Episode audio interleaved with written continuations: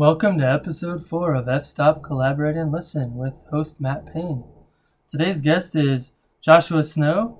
He's a night photographer based out of Moab, Utah. And uh, man, we had just an awesome conversation. We talked about drones, we talked about uh, finding our artistic vision, we talked about uh, social media, we talked about composites, we talked pretty much covered every single topic we could ever think of. Super cool dude, um, super inspiring. He, uh, you're gonna love his story. Um, he is just a really great dude.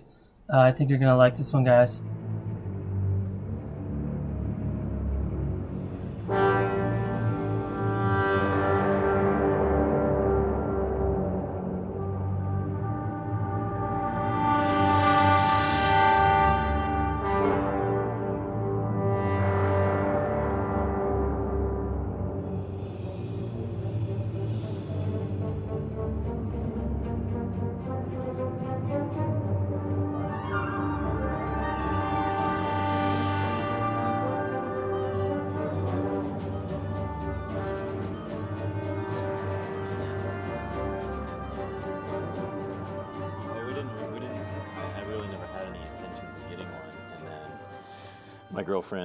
Dad, uh, back in Pennsylvania, was you know he's getting older, and he's kind of always down and sad that he's not around, you know, or we're not around, and he likes following us along on our adventures and stuff, and Facebook and pictures. And he was like well drones are pretty cool. Like what if i guys what if i gave you a few hundred dollars towards a drone?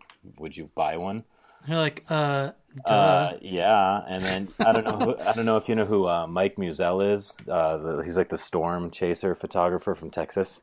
oh yeah, I think I've seen his name. Yeah. Well, uh, he he doesn't. He never fly. He never flew his, and he has the had the DJI Phantom Three Pro, and he messaged me when I posted uh, a Facebook post about you know thinking about getting a drone, and he told me that he had all this stuff for sale and then he would sell it to us for pretty cheap. So we kind of jumped right on it, and Oh heck yeah. yeah, it just showed up the other what, two days ago. I kind of flew it around in the house and crashed it in the wall, and then flew it around in the backyard and almost flew it into a bush. And so we we took it out today to the park where there's like a big open lush grass field, so we wouldn't have to worry about hurting it too bad.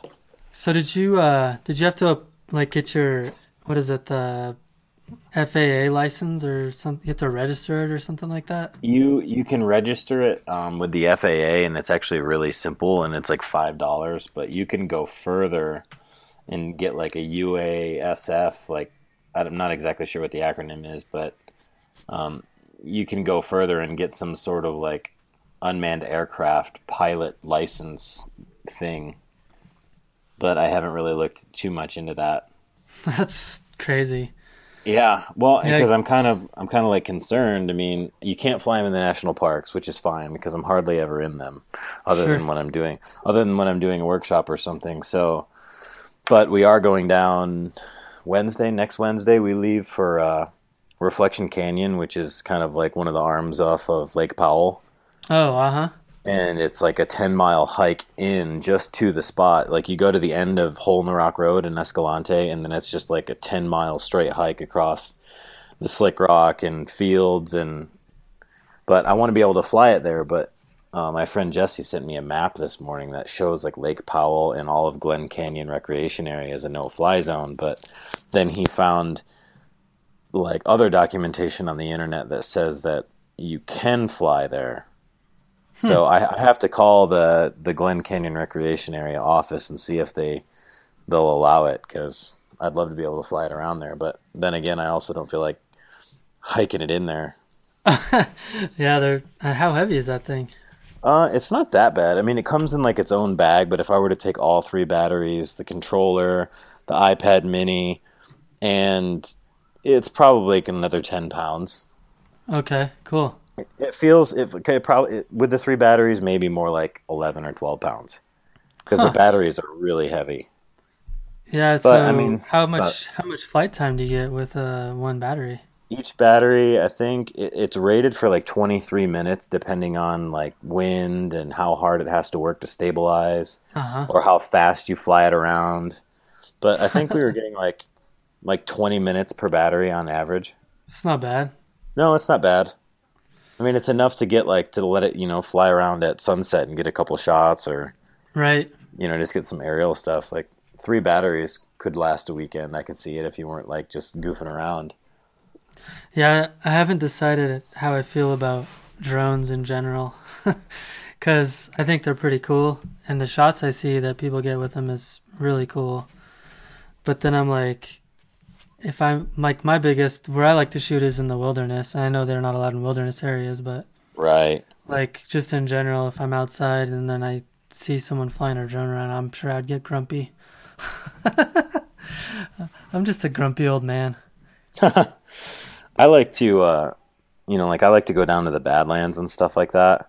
Uh-huh. And it's, I've seen like Alex Noriega has some aerial stuff from that from that area, Yeah. And it's insane. And like, it's the only real reason that I've ever even entertained the idea of getting one is like basically just to fly around in that area. Huh. So, Josh, thanks for uh, being on the podcast. Yeah, for sure, man. Thanks for having me. Yeah, I um this is a project I've been wanting to do for about a year now. I just never had the time or the equipment or the motivation and I finally just said, "You know what? I'm going to do this." No, I think it's pretty cool, man. I was listening to the one that you did with John Yeah. earlier. Well, a little bit of it. I couldn't really listen to too much of it, but um, John's a cool cat. Yeah, he's super cool, dude. And I know you got uh, you got drawn into that same Facebook Messenger group that I've been in for a couple of years now for the Northern Lights and night photography. Yeah, I don't. I don't usually chime in that often, Yeah, me neither. but I'm. I'm. I usually see the messages here and there. I'll, I'll hop on, but like sometimes I'm just too far behind in a conversation, and I'll just like wait for the next conversation to start. Yeah, same here. Uh, plus, like if if you turn if you keep your notifications on in that group, you just get spammed. Yeah, I know it took it took me all of like six hours of being added to that group chat to just turn the notifications off. exactly. You There's just get really- you just get Aaron and Brian and Matt Pollock like back and forth, just Oh yeah.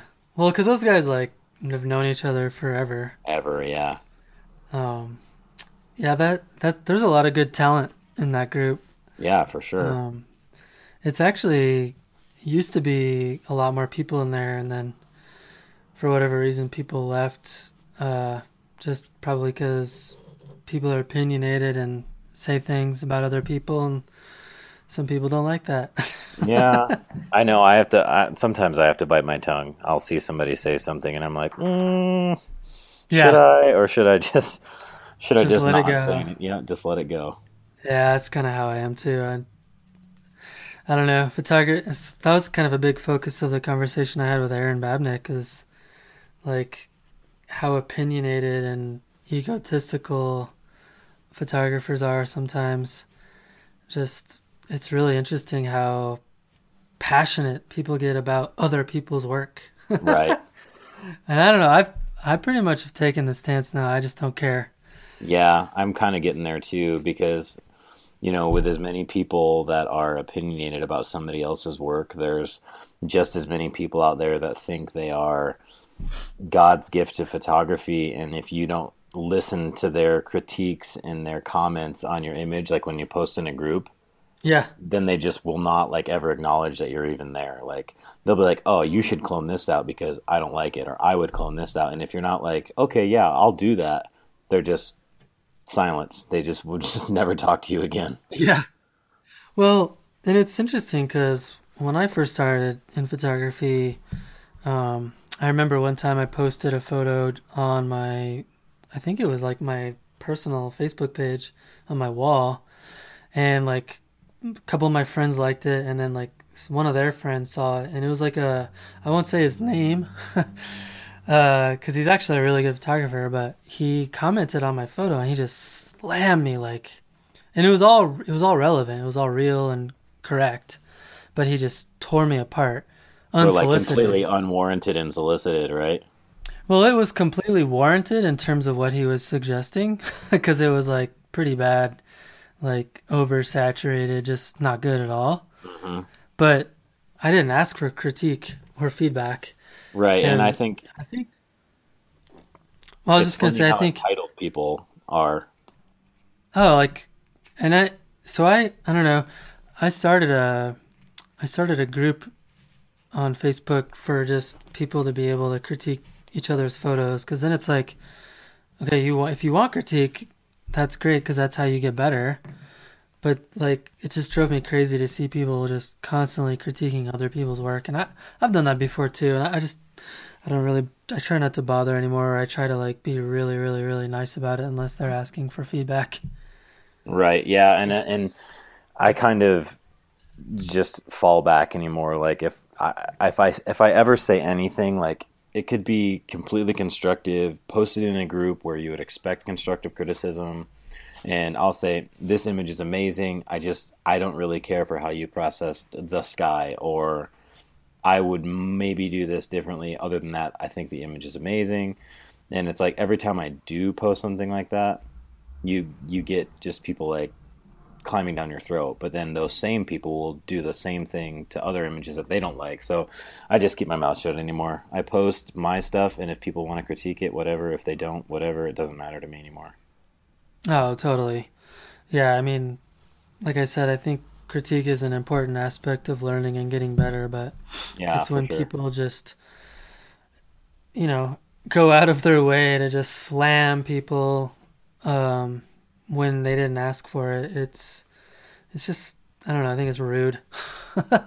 yeah i totally agree So anyway, um, so I have no idea how I um, became to know who you were. I think you just kind of came out of nowhere, um, but you just started posting just really awesome night photography, and of course that's one of my biggest things that I'm into. So anytime I see someone posting really great night photos, I'm like, who's this guy or gal? Or gal, yeah yeah. well i And- appreciate that man Yeah, yeah, totally. And then I started, you know, I got interested in like you kind of have this uh interesting journeyman story like I think I was kind of reading on your website, but then I was also remembering some of the posts you've made in the past about like you basically lived in New York, you picked up your entire life and just moved across the country to pursue photography.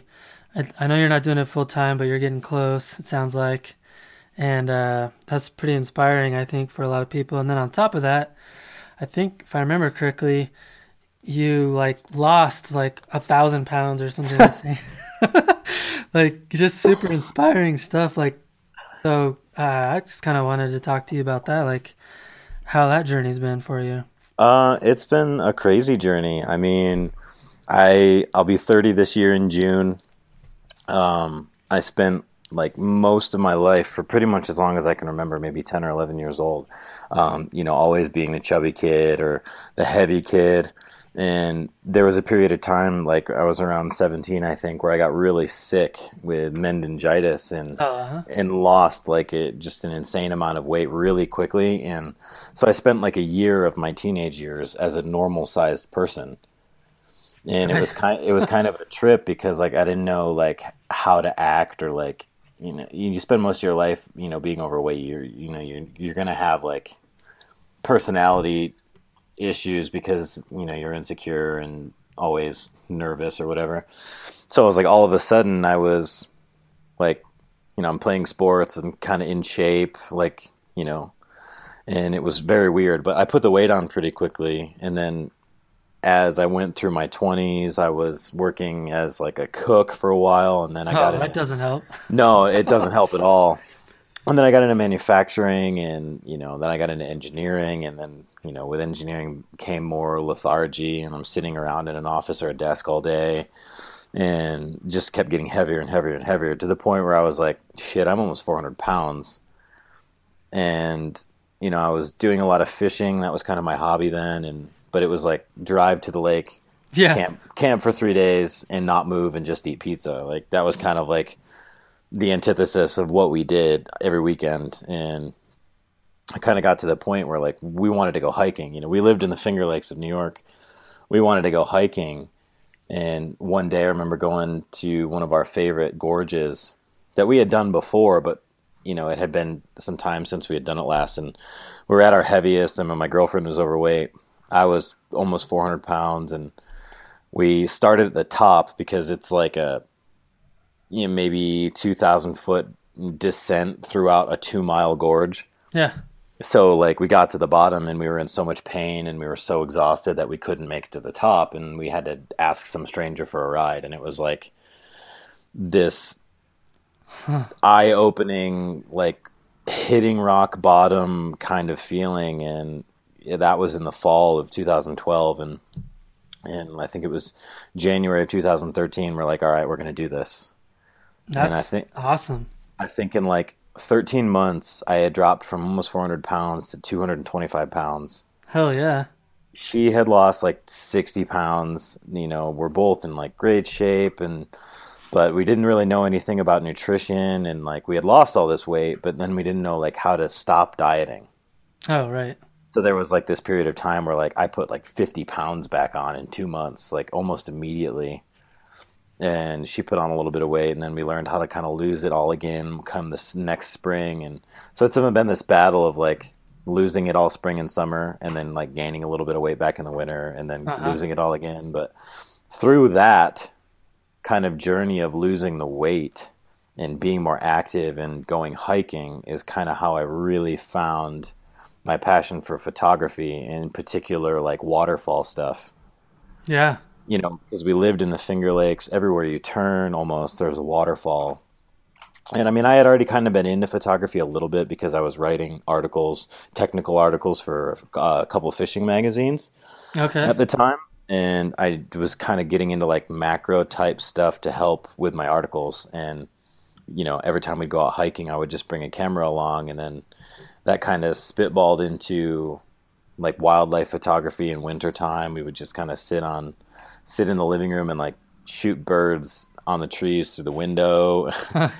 And then the spring Yeah. came and the spring came and we're hiking a lot and i'm like all right i'll bring the camera. And then i got into waterfalls and then it just kind of spiraled out of control from there. And then it kind of fast forward a couple years to last year when we just you know i had gone to maine in the fall before met up with aaron okay. you know hung out with those guys for a little while. Yeah. and you know i really got obsessed with night photography just in the week i was there. Like i'd always been interested in it. And- but then like being there and being in such a dark place that was so different from new york i was like completely inspired. And i loved maine. And in all actuality if my girlfriend didn't or liked maine more we'd be living there right now i can almost guarantee it because i loved it so much Well, I don't know, man. Moab's a pretty pretty awesome spot. Yeah, yeah. Um, and actually, it's funny how the whole Moab thing happened because last year I was trying to plan another photo trip, and I was planning on going back to Maine by myself because we had already been to Maine. She didn't want to go again, but Aaron was tied up with a workshop. Garrett was tied up with a workshop. John and uh, Jared were tied up in a workshop. So I was just like, or Ben. And yeah, I was like, so we're talking Jer- um, Aaron Priest and Garrett Evans, and just for the listeners, I guess. Yeah. Um, oh, sorry. Yeah, I should probably include last names, but uh, they were all tied up with the work work- workshops, and I didn't want to go out there alone and just kind of be like alone. So I was like, all right, I'm not going to go to Maine. Um, I had kind of become Facebook friends with this young younger kid from uh, Salt Lake City, Provo area, Okay. and he's another phenomenal night photographer, and he is extraordinarily gifted. His name is Derek Sturman.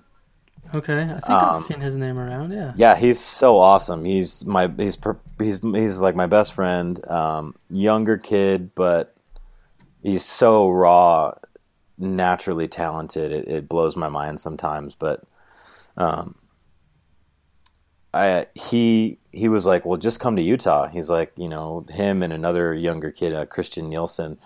you know, we kind of threw it together. They had camping gear we could borrow, so we just hopped on a plane and flew out here and uh, camped. We spent like three or four days in Moab, and then we went down to Zion.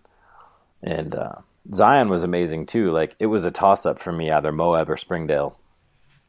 Okay. But Moab seemed a little bit more realistic, and we liked it here. We liked Arches, and I love Canyonlands. I actually prefer Canyonlands over Arches, but we were here for a week. You know, barely slept. I slept for like an hour a day because we were out shooting every night, shooting sunrise every morning, and then you know being up for the day to kind of explore the areas. And went back to New York, and I was just kind of like this empty shell of a person. like I was just I had wanderlust so bad. I loved Moab so much. I just loved, you know, I had never seen mountains before that. I had never seen desert cactuses. Yeah. I had never known that a place existed that didn't have humidity. you know, being in the Northeast, I mean, you're from up there. You know how it gets when in the summertime. No, I'm actually not. Wait, I thought you were from. I thought you moved from like that area down to Durango. No, I'm originally from Colorado Springs. Um, oh man, I wonder why I thought that you were from up there. Maybe it's because I that you were tight with uh, Aaron and all those guys. Yeah, no, I'm originally from the Springs, and um, I moved to Portland, Oregon, about four years ago, and I spent two years there, and then I moved to Durango because I missed. Okay. My, I missed my mountains. yeah, yeah. Well, I had never seen mountains, and you know, when we came out here, it was just like blown away by the La Sals. Oh yeah. And I was like, that's cool. You can be down in the valley in Moab and it's 110 degrees with zero humidity, which surprisingly isn't that bad when you're used to New York where it's 95 and 100% humidity. Oh, for sure, for sure.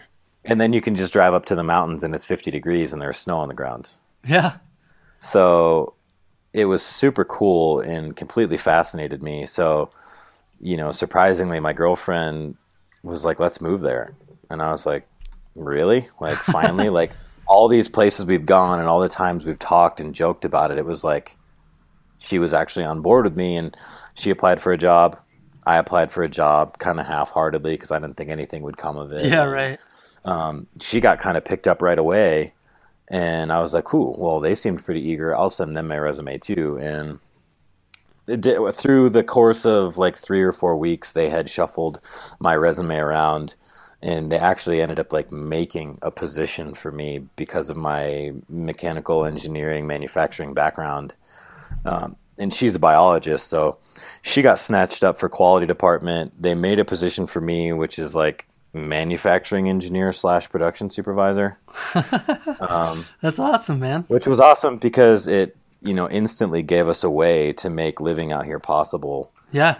Um, but the next hardest part was finding a place to live Right. You know, we've got a dog and a cat, and there's no way that we would give up either one of them just to live here. So it was oh. either it was either we were going to come here and live in our car and just try to make it, or we were going to find a house. And they ended up flying us out for our final interviews. Like we had 36 hours in Moab. We flew in in an evening, and we were here for a whole next day, and then we flew out at five o'clock the next morning. Wow. And yeah. in that t- in that time, we had to find a place to live. Oh yeah. And, and Moab doesn't have a Craigslist. Nope. Neither does Durango. Yeah. So the nearest one is like Grand Junction, and yeah. so we're like, look, find. We're just like digging the internet to the just the the depths, and could not find any place to live. I mean, we found a couple, and they were like crazy out of our price range. It was like fifteen hundred dollars for a one bedroom house with like first last month's rent, security deposit, crazy pet deposit, and it's like I don't know how we're going to pull this off. Right. Um, and when we were here, we had our interview, which took like eight hours. yeah. And we we went and looked at a couple houses. They weren't really what we wanted or what we could afford. So we just started hopping around to the realty agencies in town and got really lucky. We went to like four of them. The last one, some girl must have been eavesdropping, and she came out from the back, and she's like, "We're like li- literally walking out the door with our heads hanging, like, all right, I guess Moab's not going to happen." um, and she came out from the back, and she's like, "Hey, I overheard you guys talking." I rent a house privately. I'm moving out in July, and I'm like, really? If we started, we'd be mo- we would be starting work on July 18th. She was moving out on the 9th. That's crazy. So she's like, all right, well, here's my landlord's number. and interestingly enough, he is a New York-born guy that lives here just outside of Moab in Castle Valley. So I was like, all right, I'm from New York. Maybe this will give me some points. Um, called the guy up. We chatted on the phone for 15, 20 minutes. And he had a good enough feeling about me to agree to rent us the place. So we immediately, sorry, my dog's going nuts. So No immediate, immediately we drove over here because the girl's like, yeah, I'm getting out of work in 20 minutes. You can come look at the house. So we came over and we looked at the house and it was like amazing. Like landscaped, manicured backyard, front yard, two bedrooms, full basement, like twice the size, twice the room we had in New York for like what we were paying for an, an apartment in New York. That's dude, isn't that crazy when like just everything comes together? Like I had a really similar experience uh moving to Portland and moving here to Durango like because Durango is kind of the same way. Like there's just no housing and it's super expensive and you, there's no Craigslist, so like you kind of have to have like secret back channel knowledge of what's Right. available. and like wait, my company that I I applied for one job in Durango and I got it. and then uh they flew me out for my interview and like same thing like I looked at like two houses and then I like 2 hours before I got my job offer the house that we wanted the guy already rented to somebody else. Oh no. So then we, fortunately, the other place, the guy like kind of saved it for us because we were, uh, this is kind of a small college town and he didn't want to rent to many more college kids. So he was like, oh, you're a family. I'd rather rent to a family than a bunch of college kids again. So he just kind of saved it for us and we just got super lucky. Wow. But yeah, I mean, it's, it's crazy living in this part of the country sometimes, like how expensive it is and how hard it is to find housing and work. And so, what is your? I think I remember seeing a post from you that's saying like you were getting pretty close to transitioning into more full time photography work. Is that something that's going to be a reality for you? Um, not as soon as I had hoped it would be. Um, yeah. I was kind of like, you know, mainly mostly driven by the hatred for my day job.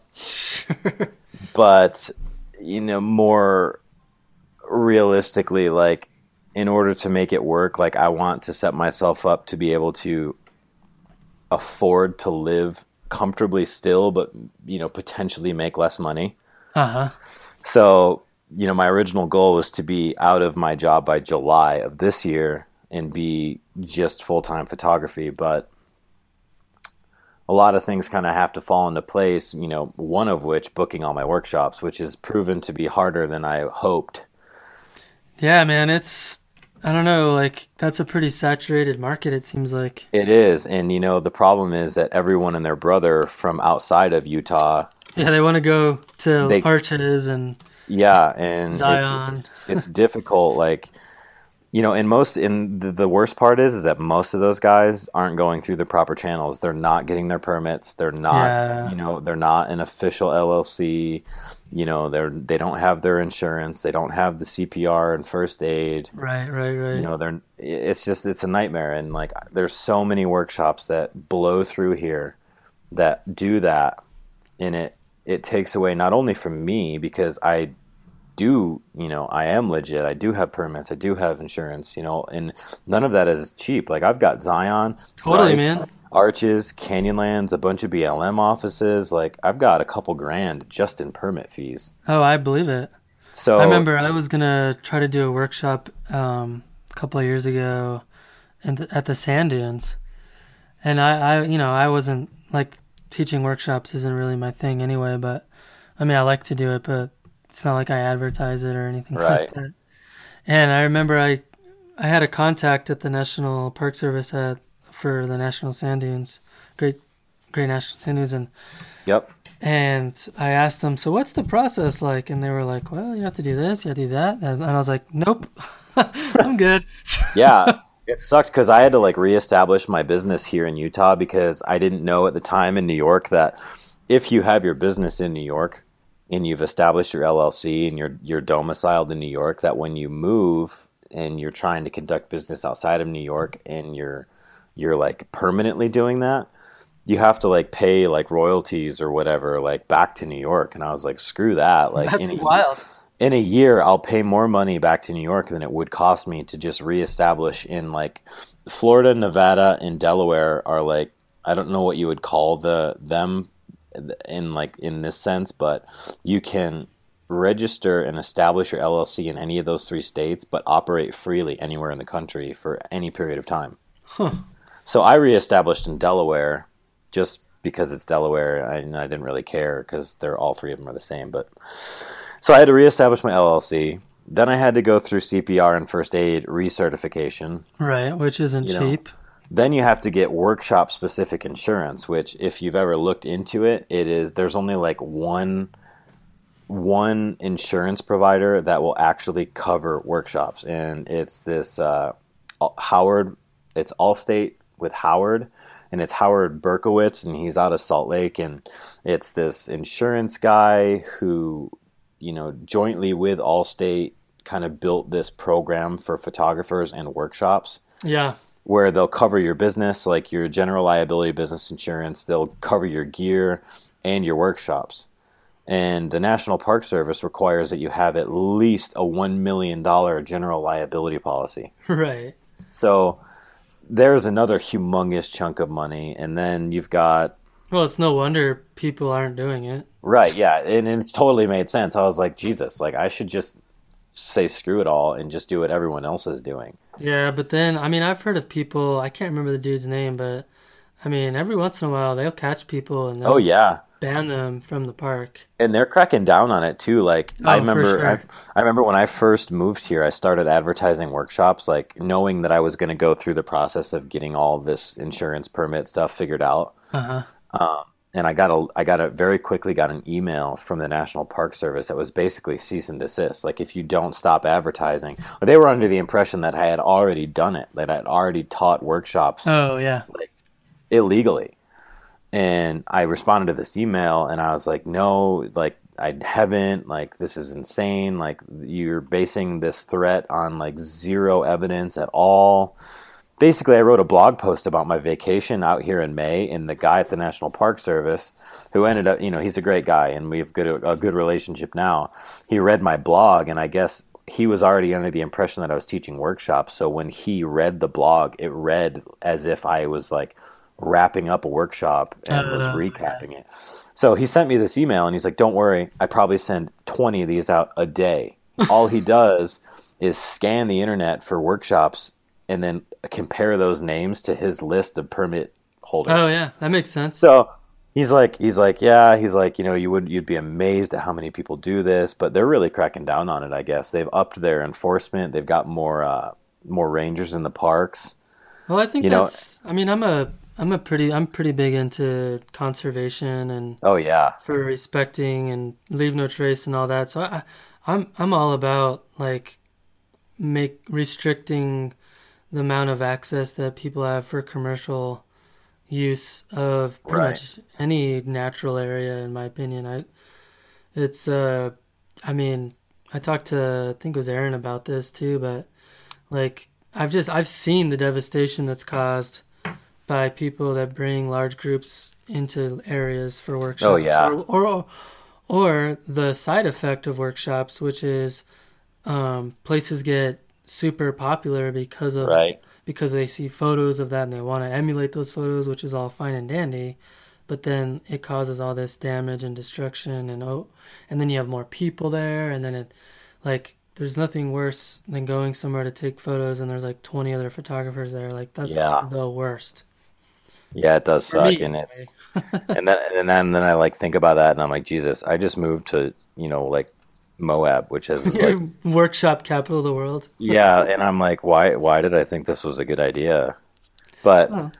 I'm hoping that eventually I'll kind of establish myself as I would like my workshops to end up being a little bit more adventure based, you know, getting a little bit further away from the stuff that you see or where that every other workshop goes. Like I've got a workshop in May that's down in the Badlands in New Mexico. Uh huh. Um, and it was a nightmare getting a permit for that place. But I managed to do it. Is that how is that managed down there? Is it a like a It's it's Navajo land. Oh, okay. So it's the Bis- Bisti De-Na-Zin Wilderness. So it's it's technically Oh. federal land, but it's managed by the Navajo. So yeah, I, I've actually shot down there a couple times. Yeah, it's amazing. I love that place. Me too. It's But super it's- fun.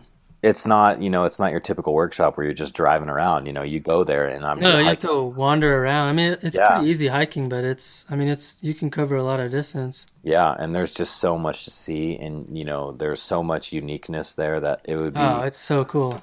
it's hard to take two, you know, to for two people to take the same image there. I mean, other unless you go to like the cracked eggs or, you know, Yeah. that's probably the most well known, or King of Wings, or Yeah, I went to. Well, I've never even found King of Wings. it's actually outside of like the main area. Oh, okay. I I, I got lucky and stumbled across some GPS. Yeah, I, f- I found some GPS coordinates for the other wings, and I went there, and I was like, "This isn't the same thing." yeah, yeah, no, not the same. Yeah, I remember. So last March, I went down there. So, well, let me back up. I went down there like last February with my my parents and my wife, or I guess it was. Trying to remember. My wife and my son, I think, came with us, and we just basically wandered around. And I, but I took uh, my cell phone and I used Gaia GPS to like mark all these coordinates up so that I could basically know where I was going in the dark. And then I came back in March when it was complete and pitch black. And I left my house at midnight here in Durango. And I drove down there. And uh, using Gaia GPS on my phone, I found my spots that I wanted to shoot the Milky Way at.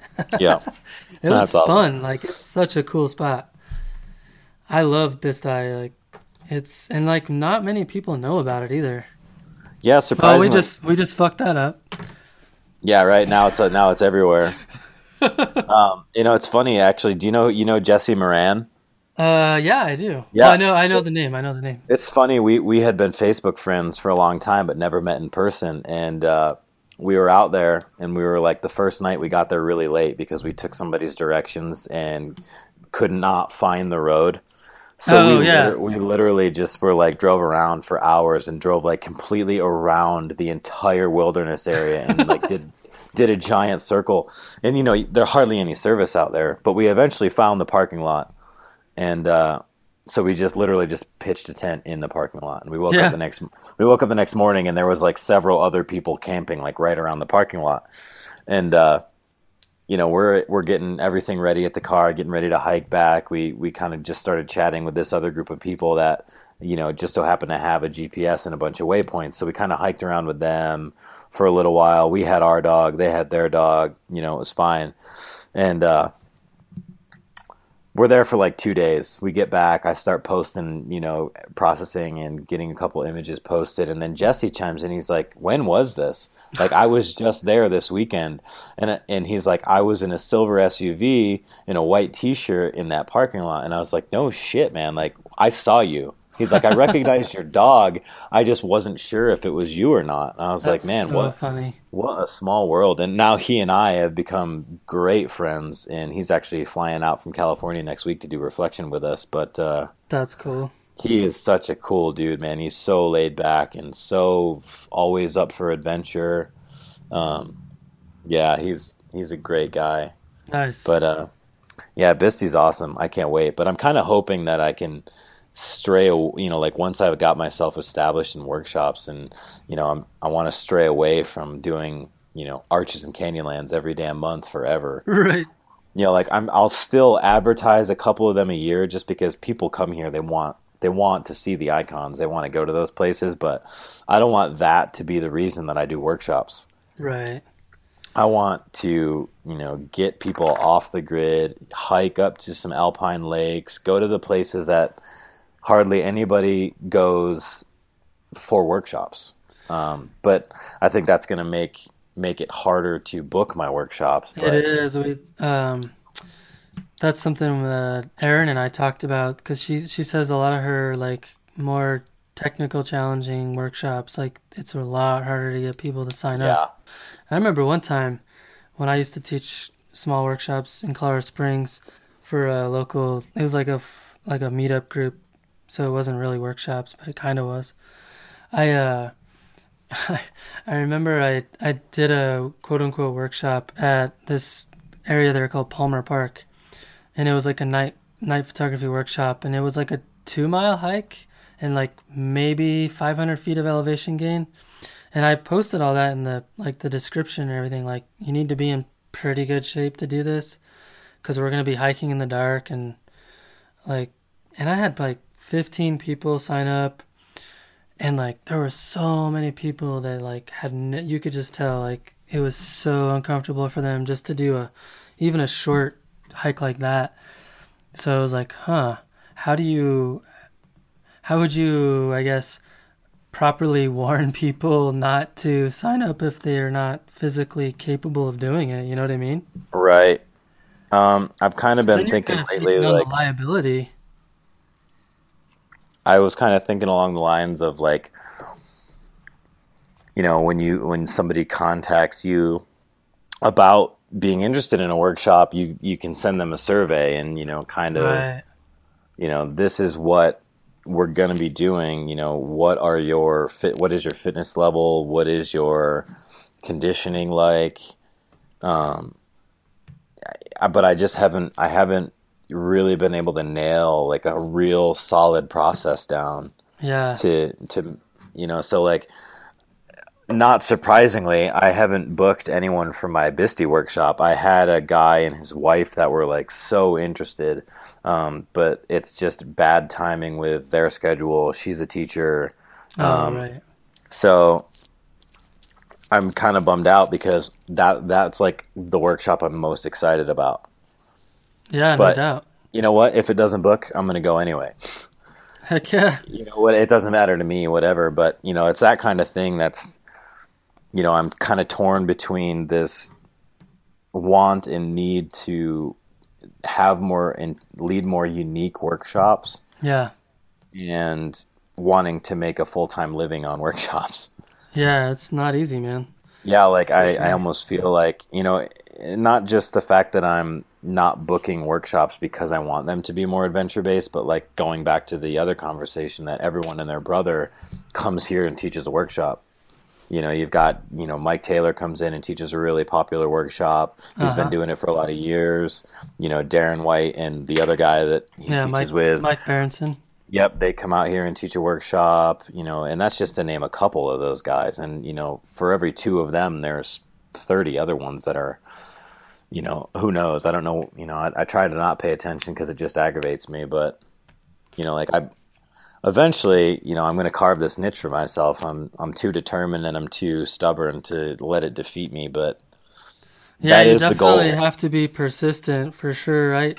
uh, last year when Mike was in town in the area did, for that workshop, he and I had a couple beers together, and we were just talking about how that works for him and the workshops and stuff. I mean, it's a grind for sure. yeah, But uh, so one of one of the other things I wanted to kind of talk to you about was um, your processing is super clean. I feel like because you know I've noticed like you do a really good job of incorporating like really powerful foreground elements, and then you you know you have the right amount of night sky. Um, and I wanted to kind of talk to you about like how what's your kind of approach to blending those two components, and then how did you kind of learn to develop that vision? Um, honestly, like how, in terms of how I learned to develop that vision, I really don't even know where that came from. Like to sit here and think about, you know, how my night photography has evolved. I I can't like distinguish any one image or period of time where I was just like had that aha moment. Um, I think because I'm very like technical minded, that I wanted to make everything as hard as I possibly could for myself. Sure. I don't know. I don't know why I would torture myself like that, but I think that's kind of where the the the techniques I used kind of spawned from. And I remember I started out shooting with like just a Nikon D5100, and that's Uh-huh. what I that's what I started shooting night stuff on. And immediately I was just like, You're like, why does my why do my photos look terrible at ISO Yeah. 3200? I was like, why is my picture just one big magenta p- pixel? Like, I don't, I don't understand why it's so bad. And you know, I started learning a little bit about like, you know, exposure in night photography and you know exposing to the right Uh-huh. or like you know different processes for noise reduction and like nothing would ever like satisfy my vision you know like okay i'm taking a super long exposure at night i'm taking 10 minute exposures still looks like crap um, you know even if it was noiseless because i shot it at iso 400 for 25 minutes or you know just throwing it out there Sure. um, you know, it's still flat. There's no detail. There's no contrast. You know, and I guess to some people that's fine. You know that, but to me, like in my night imagery, I don't always want the stars or the Milky Way to be the focal point of the image. So right. I started kind of refining that technique, and you know, then I kind of got interested in like stacking for noise reduction, and then mm-hmm. that kind of got me thinking about, all right, if I'm stacking, and now I'm stacking separately for the foreground and separately for the sky, like what if I went to a location, planned my shot, you you know, used PhotoPills, photographers and Ferris, Yep. you know, and got familiar with the rise and fall of the Milky Way, you know, I could go to a location, shoot my foreground at blue hour, Yep. not not move anything, and then shoot the sky. Yeah, I've been doing a lot more of that too. Like blue hour blending is so fucking cool. Yeah, and then it was just like all of a sudden my images like went from, you know, way down here in in terms of my taste to all right, like this is like this is like what I'm seeing. Like this is what my vision was. And you know, then I kind of from there I was like, all right, well, instead of just shooting one high ISO exposure for the sky, I'm going to shoot 10 of them, stack them together cuz I'm going to blend anyway. And you know, then at first I was like, all right, well, this is more matching my vision, but you know, at nighttime with your eyes, you've got like fall off, you know, the the distant background's always going to be darker. Sure. So, you know, I'm looking around at all these other, you know, images that are kind of using the same technique where somebody either shot a crazy long exposure. I'm not going to say his, his name, but it rhymes with uh, Dave Lane. Um, you know, where you, you've, it's clear that he's taken like a, you know, an enormously long exposure for the foreground. It's completely flat. There's no shadows. Um, and then he just blends in the sky. And I'm like, all right, well, this just immediately looks wonky to me because it's the same exposure all the way through the image in the foreground. Sure. And it's like that that would never happen in real life.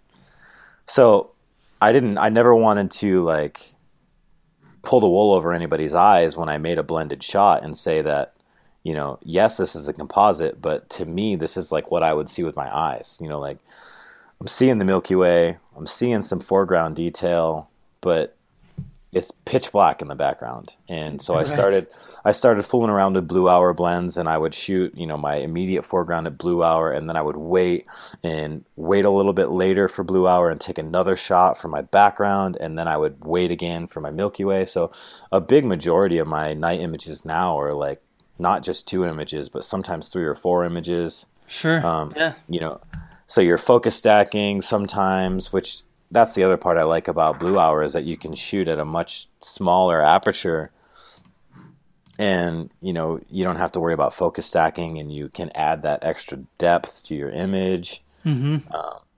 you know it's not you know like aaron priest is amazing at the depth that he gets with you know shooting his night stuff at f228 and i remember him just like absolutely melting my face off with the the calculations that he was using for you know like like basic trigonometry stuff and how it applied to depth of field and stuff and i was just Yeah. like my mind just was instantly blown and I'm like, all right, well, if you have your tripod six feet up in the air and you're shooting at f2a and then you're using hyperfocal distance, everything from, you know, one and a half feet to infinity is sharp. And I'm like, what? Yep. Like, this is insane. And it makes complete sense now. And, um, but that's kind of the other thing I like about blending. Um, so you've got, you know, super clean foreground that you can, you know, push around without bringing in t- tons of noise. Um, and then you're you know you shoot multiple images for your sky and stack them together and blend it all so like it to me it completely fits to my vision and it also helps with like I'm really anal and I'm really like up compulsive, you know, like obsessive compulsive about things and when I can look at an, one of my night images and like not see any noise at all, it like totally just fills my heart with happiness. and it, it never really kind of came to fruition for me until my art show this weekend when I had like four or five of my my blended night images. Yeah. Um, printed 30 inches tall, and you know I've got my nose to the glass and I can't see any noise. Yeah, it's it's cool, man. Like, yeah, it's so funny though because um, I think I, I have this similar conversation with a lot of people, but it's um, so many people that have differing opinions on the quote unquote eth- ethicalness of right. blending and stuff like that. And at the end of the day, it's like do what do what works for you, and it's all about art anyway. And yeah, um, and then the other thing I've noticed is like the only people that tend to give a shit about that stuff and, and noise and all kinds of that kind of stuff are other photographers. Right. like most of the time your customers don't care. Right. And that's I mean, if exactly they're selling right. prints, which isn't the goal always for photography, but I, I would say if your goal is to sell prints, being a perfectionist is like probably not necessary. right. Yeah, I know. Like, you know, it takes being your own worst critic to kind of an unnecessary level.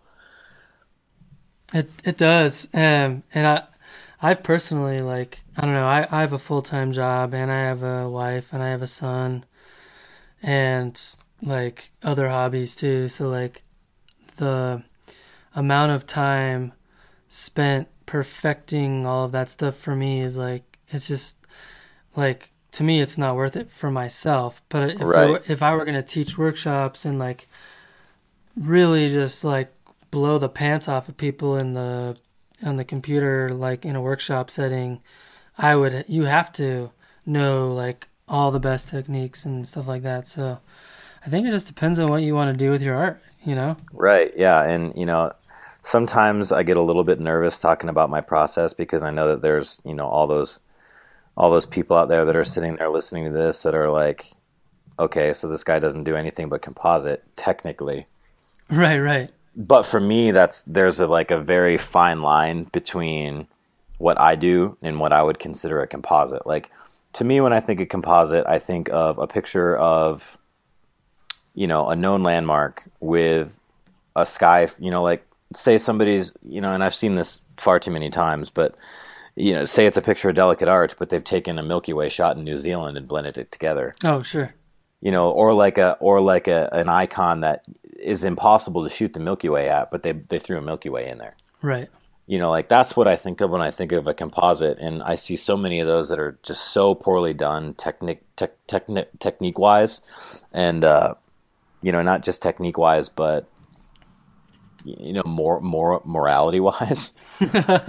but you know, in the beginning, like I'm of getting into night photography, I'm looking at all these images, and I'm like, I don't know what's real and what's not. Like, you know, I'm gonna somebody's gonna chase down this location that you threw a Milky Way into. And, and don't get me wrong, when I first got into night photography and I was like teaching myself blending and you know learning all these different blending and masking techniques, I did some composites. And Sure. I remember, I remember I did a composite of the Milky Way at Portland Head Lighthouse, and I had no idea what I was doing.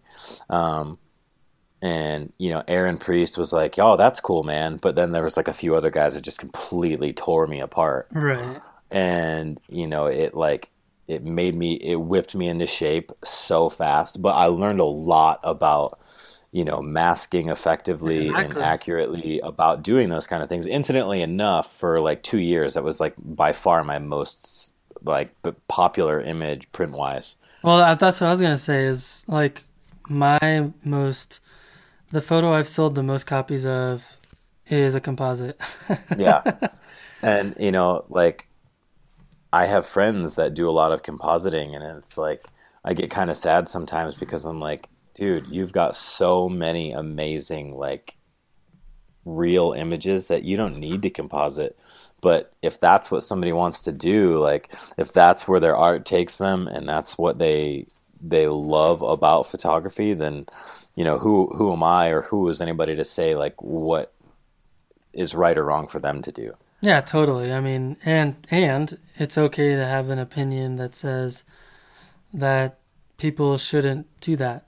I'm not Right, saying but- they shouldn't, but if that's someone's opinion, that's their opinion. That's Like what's I the beautiful thing about art. Yeah, it's completely subjective, and Yeah. but I mean, me personally, I completely kind of strayed away from the compositing. It, my definition of compositing Sure. um, to where now, like I, I only make images that could could happen in real life. Like I don't want I don't want to send somebody on a wild goose chase um, looking for this composition that is is isn't impo- that isn't possible. Uh-huh. Um, I just I like to make nice images with good, powerful, strong, vibrant foregrounds and incorporate the night sky in in a real sense. You know, something that's more indicative of what you see with your eyes. Yeah, no, I mean, my opinion, like if that's the goal of your imagery, then do it. Yeah, and and you know, like most of the time, the feedback is really positive. Like I had, you know, probably 300 people come through my art show this this past Saturday, and there was every single comment I heard, every question I was asked was like complete fascination. Um, I would say that 99% of the people that came through were just not photographers. So for them to go and see like the Milky Way rising over the Watchman Mountain in Zion over the Right. Virgin River, like they were just blown away. Yeah. And to me, that made me feel awesome because that's what kind of feeling I want to evoke with my artwork. I want people to look at it and just be like, whoa. Yeah. No, that's Um, that's kind but of then- my my goal too. Is, of with a lot of my photography is like I just I don't know. Like, well, part of it is I I pretty much only shoot for myself now. Otherwise, like I find myself ed- taking and editing photos that I'm like not. It's like not me. You know what I mean? Right. Like, you're you're doing it for for social popularity or for Right. print sales and that let's be honest like there's very few of us making a shit ton of money on print sales Yeah, So- that's absolutely true. so like and you know what? I think that's the the inner struggle that I find myself in the most is not necess- not not making images for popularity's sake, but I'll be out in the field somewhere and I'll be like, all right, well, you know, I sell prints in the shops downtown in Moab. Right. Like, do I make this image for me or do I make this image to sell a few prints of it to the tourists? yeah. And it's it's a really tough struggle for me and because have you noticed the difference in how you approach a photo when you're doing it for one of those reasons or the other? Um, I am more so now, but in the beginning I didn't because I was trying to make images I liked and that inspired me yeah and then tried to sell them and they never sold. right So it's like, all right, I had to like kind of, you know, just make these really simple compositions like just delicate arch of the Milky Way. Like I, I that shot inspired me and it, it sells well, but like it's that kind of thing. Like sunrise at Mesa Arch, like wasn't the most inspiring photo to me. It was cool being there and cool seeing it. And I think you and I talked about this before. Um, yeah. But but it was like this might sell a few copies. And it was like that. It was a really tough thing for me to do especially processing wise because i was like all right yeah it looks good enough. Like this looks good enough to sell but like i need to make it i need to make it better. And i was really worried that making it better was going to make it less appealing to well making it better to me. Uh, let's not say better but making it for me was going to like prevent people from buying it um, like I don't post on like Facebook and social media for popularity, but it's nice to get reactions out of my imagery. sure But like like I said, I think my biggest struggle is when I'm in the field, do I focus on shooting for me today or do I go out there and just try to make a couple cheesy shots for the tourists? right Um, and I still haven't kind of found that balance yet. Like I, I'd say probably every fourth or fifth time I go out shooting, I might make one or two images that I could sell Mm-hmm. Yeah. or that I that I think might sell, and sometimes it's not even that good of a ratio. So Well, you definitely have a pretty awesome collection of night shots for sure. Well, I'm just I'm actually on your website right now looking at some of them. I'm just like like I would be super proud of pretty much every one of these shots personally. So, oh, thanks, man. Yeah, they're great. They're f- fucking awesome. I um, I try to I try to make unique images, and you know sometimes if it if it's not a unique image, like how many times have you seen the Milky Way over the Virgin River in Zion in Watchman Mountain in Zion? Like I've seen it dozens of times, but yeah. when I went there and shot it, it wasn't like I wasn't thinking about those other images, and I made that image, and you know I stood on that bridge for three damn hours to make that one image I believe it. and you know i'm shoulder to shoulder with like three dozen people and it's still to me like i kind of just phase them all out and i'm just focused on these yellow cottonwoods and Yeah. the rivers the rivers flowing underneath me and you know i'm sitting there and i'm like i want to make this image like exactly how i see it with my eyes and you know visualize the the final outcome and you know this is going to sound weird and this isn't like my main motivation but i was like i want to make this image the best version of this scene that has ever been done no, that's a good good good way to go about it. you know because i've seen so many of them and so many of them i'll look at and i'll just like pick apart and i'm like well i would have done that a little bit differently i would have blended this a little bit better or Sure. you know i would have waited a little bit longer in blue hour to shoot this because the light's just not right Yeah, I would say your your version and John Secord his version are probably the two of the best I've seen for sure. Yeah, his is killer. I remember seeing his the first time, and I was like, "Where is this place?" Because I he he had he came out to Zion like way before I ever like Utah was even on my radar, Yeah, yeah, yeah. and I was like, you know, he kind of I think he did his with like a fifty or something. Because I remember I, I think I remember his Milky Way being like way bigger, and the compression was way bigger, and Yeah, maybe he did with a like maybe. Uh, yeah, I'm not sure. maybe I'll have to maybe a 35 or something. I can't remember, but um, I remember just seeing his, and I was like, God damn, like that is a cool scene. Like you've got a mountain, you've got a river, you got a Milky Way, like that's cool as hell. Hell yeah, man. Yeah, and I think it was like the first time that I had really seen a Milky Way shot where somebody actually paid attention to what was in the foreground. Right. And I was just like blown away by his work and like he's still an inspiration to me like even though my work has kind of gone a little bit different direction in terms of like my style Sure. um like looking back at his stuff is still like super cool to me like I'm excited to see like what he does yeah. this year um Yeah, me too.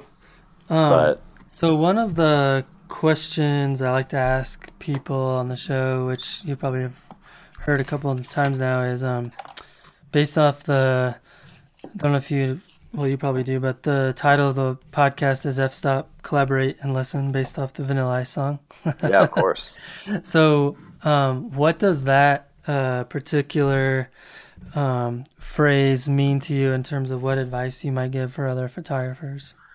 Um, something I've noticed, like, and I've brought up a few times, and I kind of get bashed for it pretty hard on Facebook, is that there is a there is a lot of ego-driven, arrogant photographers out there that I'm just now learning after all this time to not really let bother you Yeah.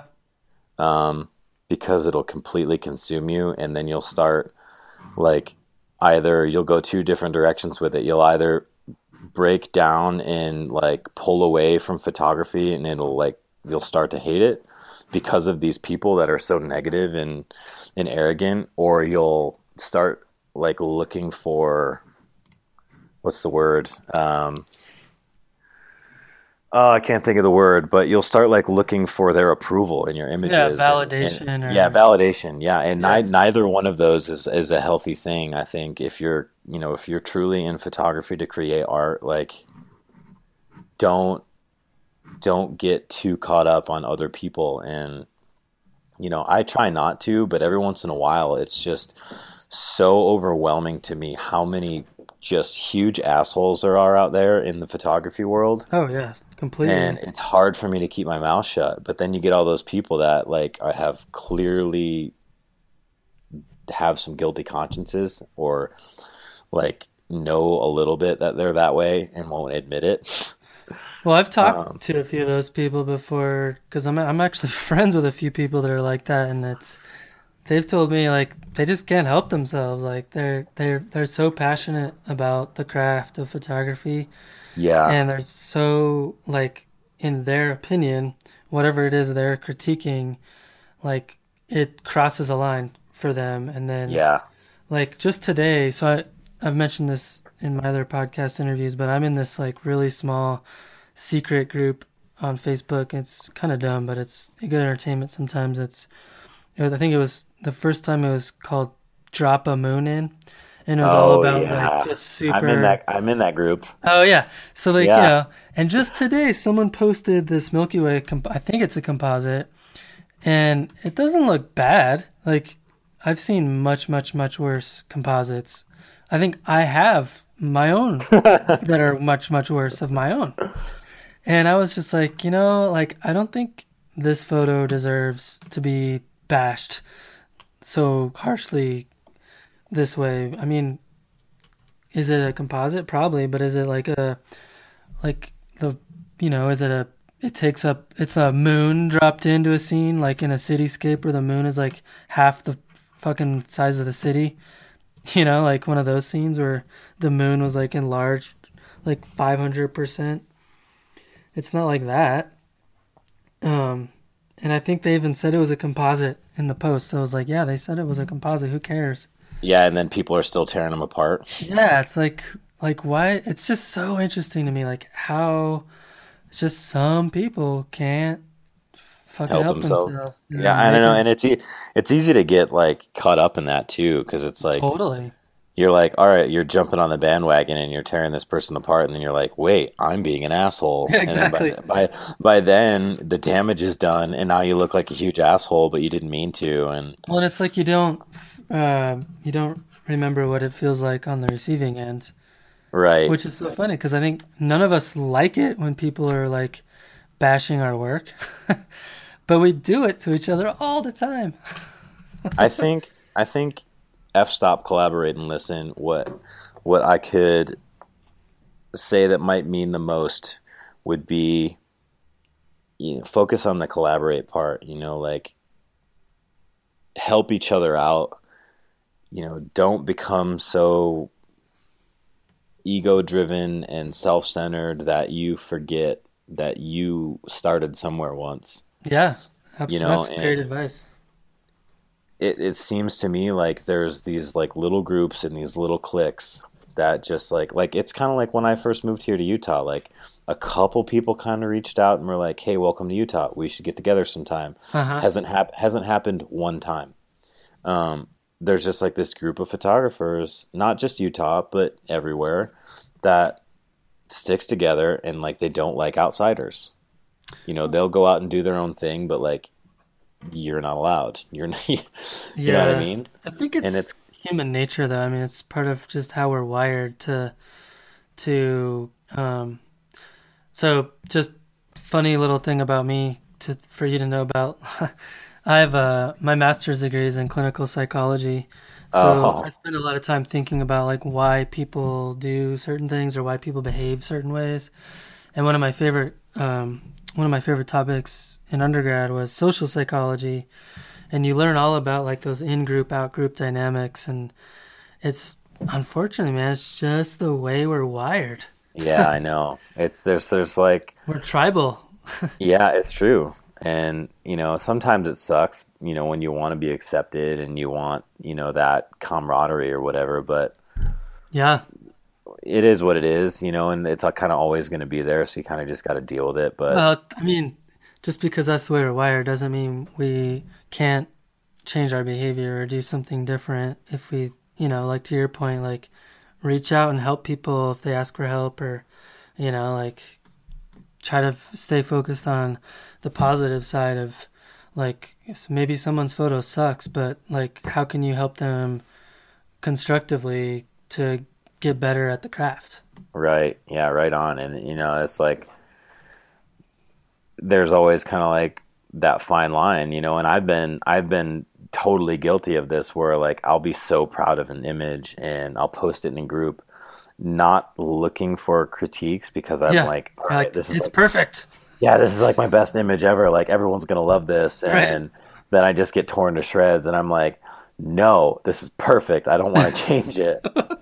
and then like a month later, I'll look at it and be like, they're totally right. This is Yeah. such a piece. Of, this is such a piece of shit. Yeah, isn't that funny how that works? Yeah, it's so funny. Um, so it's it's kind of a double edged sword, you know. Like you f stop, collaborate, and listen. You you know you help try to help people constructively, but you never know when that person's not going to take it constructively. I guess. I think, I think, what I've realized is like, it, the way to to get around all that is just to ask if the person is willing or wants critique. Right. Because if they say, "Yeah, I'm willing to hear what your thoughts are," then I think generally then it's like that kind of opens the door for you to be able to say, "Hey, what, why don't you try this or why don't you try that?" Um, I think when when people get the constructive criticism and they're not looking for it, that's when they get blindsided and get pissed off. I think. I mean, Right. that's what I've noticed about myself anyway. It's like, no, I I don't want you to critique my photo. Like, I would have asked for that. Thank you. and there's some times where I do want you to critique my photo, but this isn't one of them. Right. Uh, well, that that's a great way, I think, to end on that note. Um, the last question I have for, well, two last questions I have. One is, um, what upcoming workshops do you have that you want to talk about? Um, well, I have one. I just booked uh, the second to last slot for my April workshop today, so I've got one more slot left for the April 28th to April 30th. It's a Friday and Saturday night, and Saturday and Sunday day, um, and that's Arches and Canyonlands. I think we're gonna we're gonna focus on night one, um, kind of intro to night panorama photography, like single row, basic panoramas Oh yeah, think we're gonna hit up Mesa Arch because that's kind of a shot that I've been after for a while. Um, I just, for one reason or another, have not been able to get out there with clear skies. right. You know, it just hasn't worked out yet. So that's going to be night one, and night two is kind of up in the air. I'm going to talk to the group and kind of be like, all right, well, you know, we can drive to a few spots, or we can like hike up to Delicate, and you know that'll consume our whole night. So Right. day day two is kind of always a wild card and i kind of like get a feel for the group and like what their fitness levels are whatever you know what they think they're capable of how bad they want to shoot this particular icon whatever um, so that i've got one slot left for that and i've kind of been pinging around this little like mention this ad get 50 bucks off just to try to Oh, fill yeah. that last slot I saw So- that on Instagram. Yeah. yeah, if they hear this, mention the this podcast and get 50 bucks off your workshop. Hey, cool. Right on. Um, but I think the one that I want to promote the most is definitely May. Um, Badlands. yeah, that's the the New Mexico Badlands one, and that one is going to be so much fun, and it's going to be just just an awesome workshop, I think. And Uh, I'm on, looking at your website now. It's May 26th through the 28th. Yep. Yeah, May 26th through the 28th, and that's again a Friday and Saturday. So that one's going to be so much fun. And and you know, like, and not all these workshops are just night photography because you know, with the way the Milky Way phase is right now, we could pretty much shoot right through sunrise. So yeah, we'll get our fair share of some landscape stuff too, especially out there where there's just everywhere you look, there's something to shoot. Yeah, that's what I like about shooting the Milky Way this time of year. Because if there's clouds and you don't get the night sky, well, you've always got sunrise. Yeah, right. You Yeah. want the, you know, it's like it's the bane of our existence as night and landscape photographers. That's the worst. But at least you want can cloud- get one. yeah, you want clouds during the day, but you want clear skies at night, and it's like Right. I think that was the other part about living or moving out here to Utah. It's like, man, it's always perfectly cloudy during the day and perfectly clear at night. This is amazing. but like all this spring has been like either so much cloud you cannot see anything. I haven't been able or- to shoot at all. I mean, I've gotten out a few times, um, but it's just not not nearly as as much as I would have liked Yeah, for me sure. too. Okay, cool. So people can learn more about your workshops on your website, which is jsnowphotography.com. Yep. Cool. And then my final question for you, sir, is um, who would you want to hear on the podcast? And ideally, it would be someone that you would be able to like connect me to, but not not it's not required. But I think some somebody that I would like to hear on this podcast, and you may have heard of him, you may not have heard of him, but he is such a cool guy, and his work is world class. Like he is up there with Noriega, he's up there with you know Mike Bellino, all the best guys out there, and his name is Zachary Bright. huh, I have not heard of him. If you look him up on Facebook or if you look up his website, I think it's brightimages.com. Okay, okay. Um, he'll he's just gonna melt your face off, man. He's so good. That sounds awesome, and, man. and he is so like giving and so like no bright images is not his website whoops Oh, hold on. I, I just found him i just found his facebook page bright images i don't i was getting his uh there it is it's bright slash like or bright dash images.com Okay.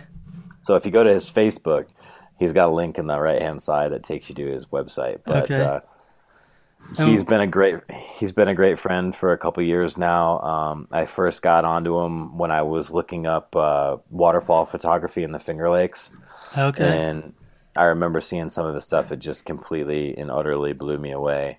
oh shit, yeah, he's got some sick shots on his. Oh man, he's got some stuff from um, the Badlands uh, Badlands National Park. Huh. Um, and I was supposed to be on that trip with him, and he's got a panorama with Aurora and the Milky Way.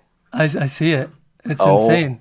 He showed me this when he was processing it, and I like threw my phone across the room. I was like, I was like, you did not just show me that. There's no way that happened. I was supposed to be there. You're absolutely killing me. Man, his stuff is super clean. Right? He is a sleeper, dude, because he does not he doesn't advertise. He's he's doing workshops now. I'm actually texting him back and forth about he wants to he's scouting out some stuff in the uh in I think West Virginia right now up in the mountains for a workshop. Where is he Um, based out of? he lives in Ohio. Um, Huh. Yeah, he lives kind of on the the western side of Ohio. Crazy. But I've he never heard of he him. gets around, man. With his job, um, I can't I can't remember exactly what his job is, but like there'll be times that I'll be texting him and he'll be like on the back of a shrimp boat in like the middle of the Atlantic, or he'll be in India, or he'll be somewhere crazy. I don't. It's nuts. yeah, But his he- man, his work is really up. Wow, good call. Yeah. Yeah, yeah. I thought you'd like him, um, but he is a great friend and he's such an awesome guy. Um, you will not be disappointed to to chat with him. Cool. Yeah, I will definitely reach out. Well, uh, I really appreciate you coming on, Josh. Um, hopefully, hopefully you get those workshops filled up, and um, can't wait to see some more shots you take up at Bisti because that's one of my favorite spots here locally. That I like to get down there and shoot the Milky Way too because it's usually pretty pretty clear and stuff. So, thanks for the conversation, man. I appreciate it, and hope yeah, thank you for having me. hope you dig the format. Just trying to trying to get this guy launched off the ground. So Yeah, th- th- this was fun. I've, I've never done a podcast before, so it was pretty cool and, and relaxed. And